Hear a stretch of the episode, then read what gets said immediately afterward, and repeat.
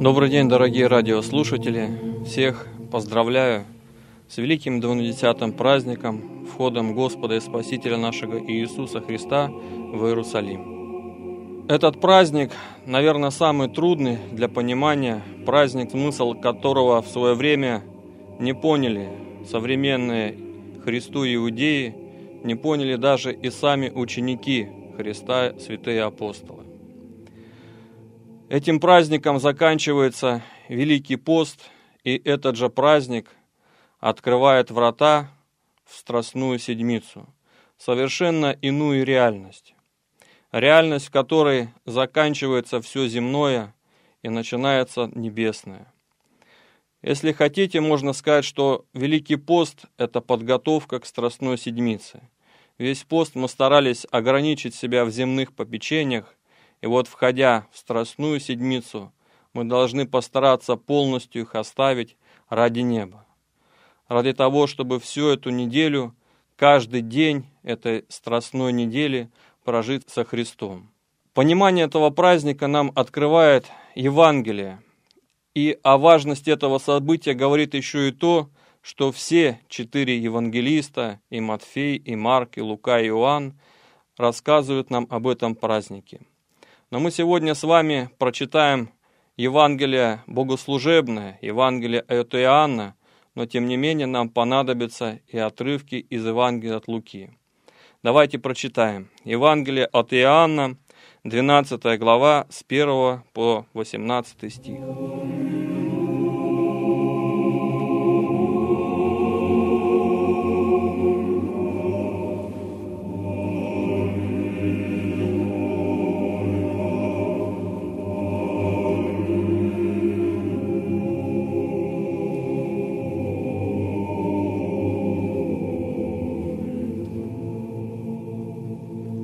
За шесть дней до Пасхи пришел Иисус в Вифанию, где был Лазарь, умерший, которого он воскресил из мертвых. Там приготовили ему вечерю, и Марфа служила, и Лазарь был одним из возлежавших с ним. Мария же, взяв фунт нардового чистого драгоценного мира, помазала ноги Иисуса и отерла волосами своими ноги его. И дом наполнился благоуханием от мира. Тогда один из учеников его, Иуда Симонов Искариот, который хотел предать его, сказал, «Для чего бы не продать это мира за триста динариев и не раздать нищим?» Сказал же он это не потому, что заботился о нищих, но потому, что был вор. Он имел при себе денежный ящик и носил, что туда опускали. И Иисус же сказал, «Оставьте ее, она сберегла это на день погребения моего» ибо нищих всегда имеете с собой, а меня не всегда». Многие из иудеев узнали, что он там, и пришли не только для Иисуса, но чтобы видеть и Лазаря, которого он воскресил из мертвых. Первосвященники же положили убить и Лазаря, потому что ради него многие из иудеев приходили и веровали в Иисуса. На другой день множество народа, пришедшего на праздник, услышав, что Иисус идет в Иерусалим, взяли пальмовые ветви, вышли навстречу ему и восклицали. «Асанна, благословен грядущий во имя Господня, царь Израилев!» Иисус же, найдя молодого осла, сел на него, как написано. «Не бойся, дщерь Сионова, все царь твой грядет, сидя на молодом осле». Ученики его сперва не поняли этого, но когда прославился Иисус, тогда вспомнили, что так было о нем написано – и это сделали ему. Народ, бывший с ним, прежде свидетельствовал, что он вызвал из гроба Лазаря и воскресил его из мертвых. Потому и встретил народ, ибо слышал, что он сотворил это чудо.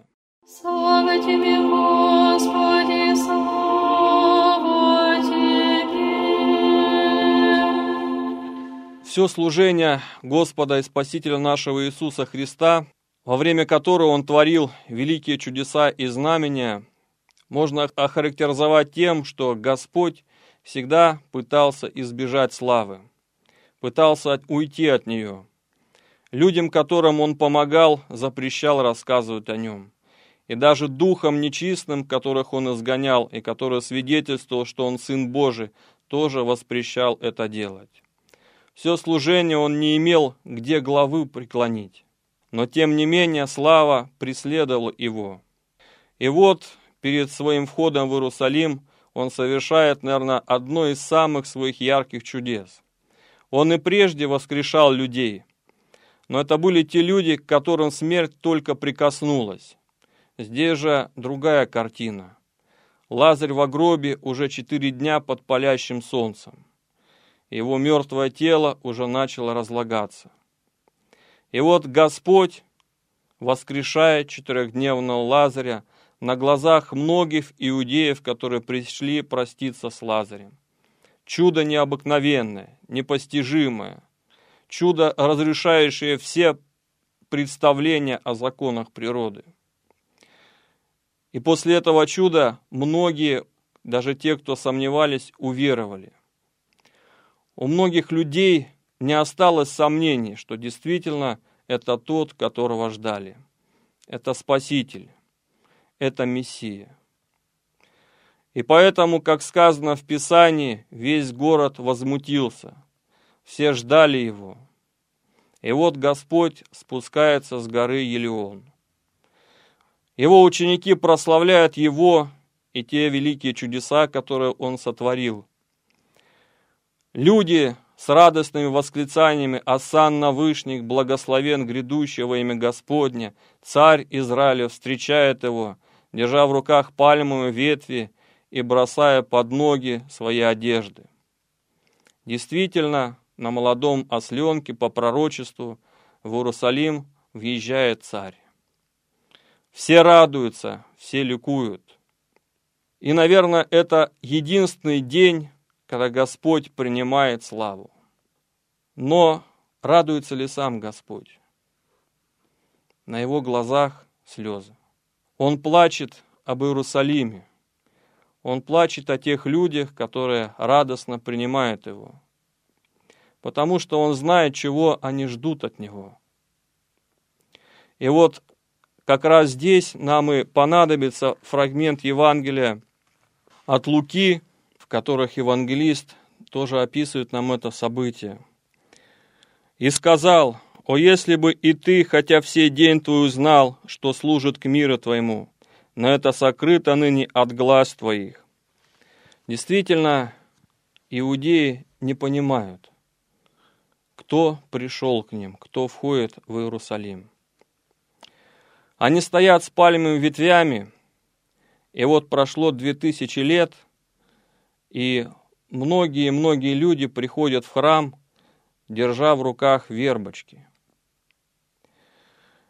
И, наверное, Господь бы и сейчас заплакал об этих людях, потому что многие думают, что именно придя в храм, принеся вербочки, осветив их, а потом принеся домой, можно заручиться милостью Божией, можно заручиться уверенностью в завтрашнем дне. Вот здесь наверное, стоит остановиться, потому что нам нужно понимать, что значили эти пальмовые ветви. Вообще для иудеев дерево – это символ. Сам Господь очень часто прибегал к нему, говоря, например, такие слова. «Дерево, не приносящее доброго плода, срубают и бросают в огонь». То есть дерево – это символ человека. Так и иудеи, держа в руках пальмовые ветви, как бы говорили Господу, что мы готовы ради Тебя пойти на все, даже на смерть. Но готовы были пойти на смерть ради чего? Ради земного царства. Господь входит в Иерусалим, его все приветствуют, но его ожидают как земного царя. Все ждут, что он придет, поднимет восстание, свергнет римское иго и, наконец-то, по древнему пророчеству иудеи станут главным народом на земле, народом священника, народом, пред которым будут склонять голову все прочие, все люди планеты. Но вот Господь торжественно въезжает на осленке в Иерусалим, и никакого митинга, никакого восстания. А вместо этого он входит в храм и изгоняет из него всех торговцев и миновщиков, изгоняет жертвенных животных, говоря о том, что «дом мой, дом молитвы наречется, а вы сделали из него вертеп разбойников». Люди в растерянности. Их ожидания не оправдались. Они ждали, что войдет царь, который избавит их от римского ига. Но сокрыто от них, что входит царь, который избавит от иго дьявола, от рабства греха. Но не только иудеи, даже сами апостолы не понимают смысла вхождения Господа в Иерусалим. Ожидания всех апостолов озвучивают два ученика Христа. Лука и Клеопа, которые уже после воскресения идут в город Имаус. И вот на пути в этот город к ним приближается воскресший Господь, но глаза их удержаны, они не знают, кто это, не узнают его. И вот Господь спрашивает их о последних событиях. Они ему начинают рассказывать о том, что был великий пророк, рассказывают о том, что с ним произошло, как его судили и распяли, а дальше они озвучивают свое отношение к этому. А мы надеялись было, что Он есть тот, который должен избавить Израиля. Какие слова? А мы надеялись было, что Он есть тот. То есть и апостолы ждали от Христа, что Он взойдет на земное царство. И даже ближайшие ученики, Иоанн и Иаков, спорят о том, кто сядет по правую, а кто по левую руку. Не оправдал Господь и ожиданий Иуды Искариотского – ведь не 30 серебряников, за которые он продал Иисуса, нужны были ему. Он был вор и украл из ящика намного больше. Наверное, Иуда рассуждал похожим образом. Сейчас Господь войдет в Иерусалим, восядет на царство, и я, будучи казначеем первой христианской общины, стану казначеем царя. Это доступ к несмертным богатствам. Но ничего не происходит, никакого царства. И своим предательством, наверное, Иуда хочет подтолкнуть Христа к тому, что он уявил свою божественную славу. Но даже когда схватили Иисуса, к ужасу Иуды, он видит, что Господь смиренно принимает это и идет на смерть. Он бросает эти 30 серебников, понимая, что натворил но уже не имеет ни сил, ни возможности покаяться, идет и кончает самоубийством.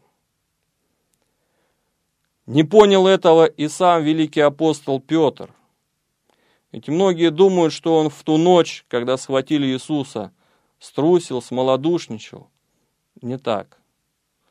Он был в растерянности. Ведь когда пришли воины, чтобы взять Иисуса, он один – достал меч, был готов отдать жизнь за Иисуса. Он ударил архиерейского раба и отсек ему ух. Это война, это вызов. И он понимал, что сейчас его могут убить.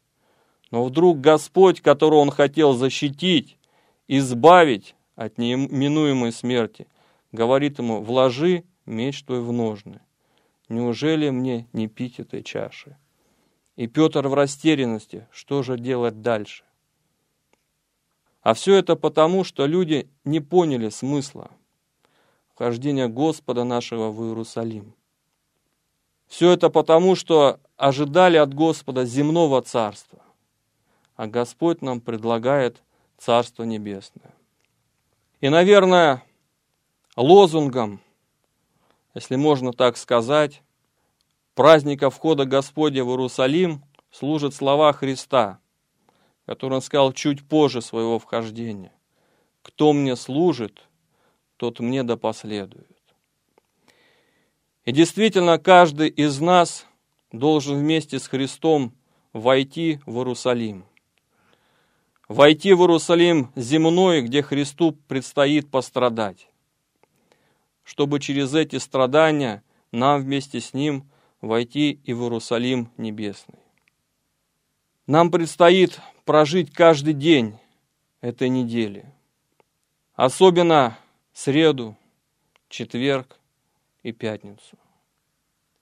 Нам с вами предстоит вместе с апостолами побыть на Тайной Вечере, вместе с ними причаститься тела и крови Христа.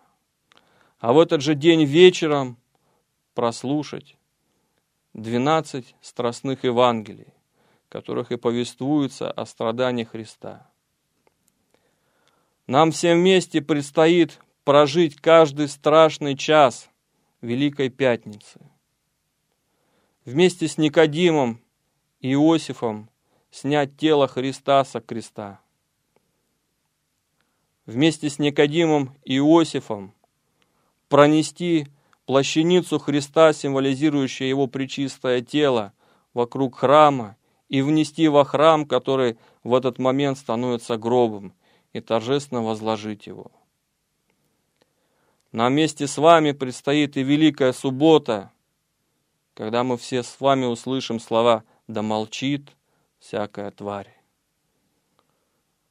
Это тот момент, когда Господь плотью находится в гробе своей душой спускается в ад, чтобы вывести оттуда души праведников, своим божеством пребывает на престоле.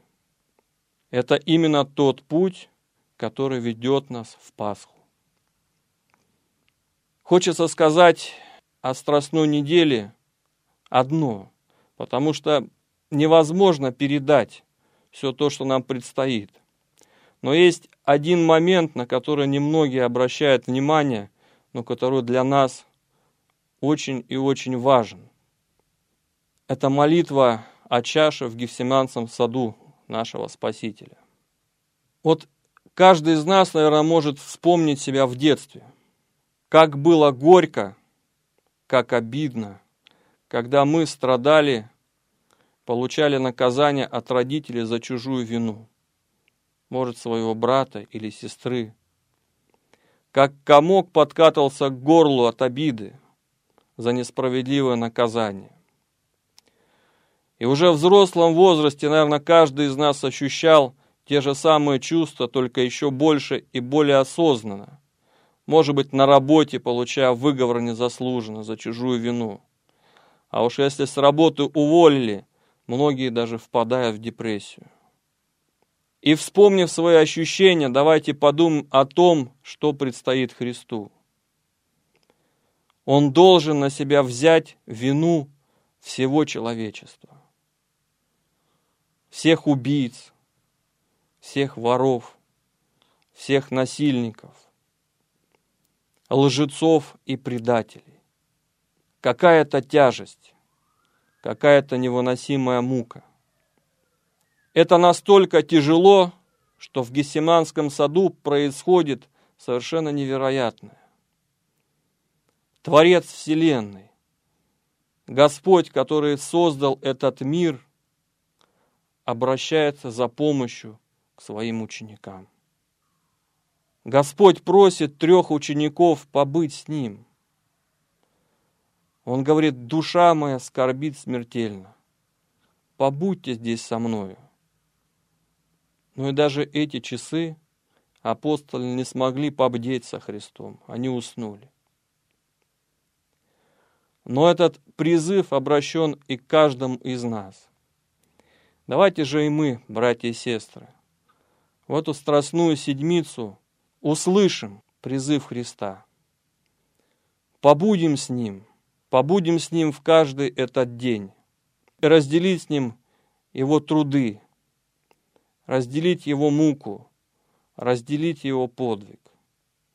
Потому что, говоря о том, что кто мне служит, тот мне да последует, Господь и дает обетование. Где я, там будет и мой слуга. И кто служит мне, того почтит и Отец мой. Так давайте же, братья и сестры, постараемся Страстную Седмицу послужить Христу, побдеть с Ним, побыть на всех службах из страстной среды, и Великого Четверга, и Великой Пятницы, чтобы, ощутив подвиг молитвы, подвиг воздержания и поста именно в эту страстную неделю, нам с великой радостью, с великим счастьем, с великой надеждой войти в светлое Христово воскресенье с Богом.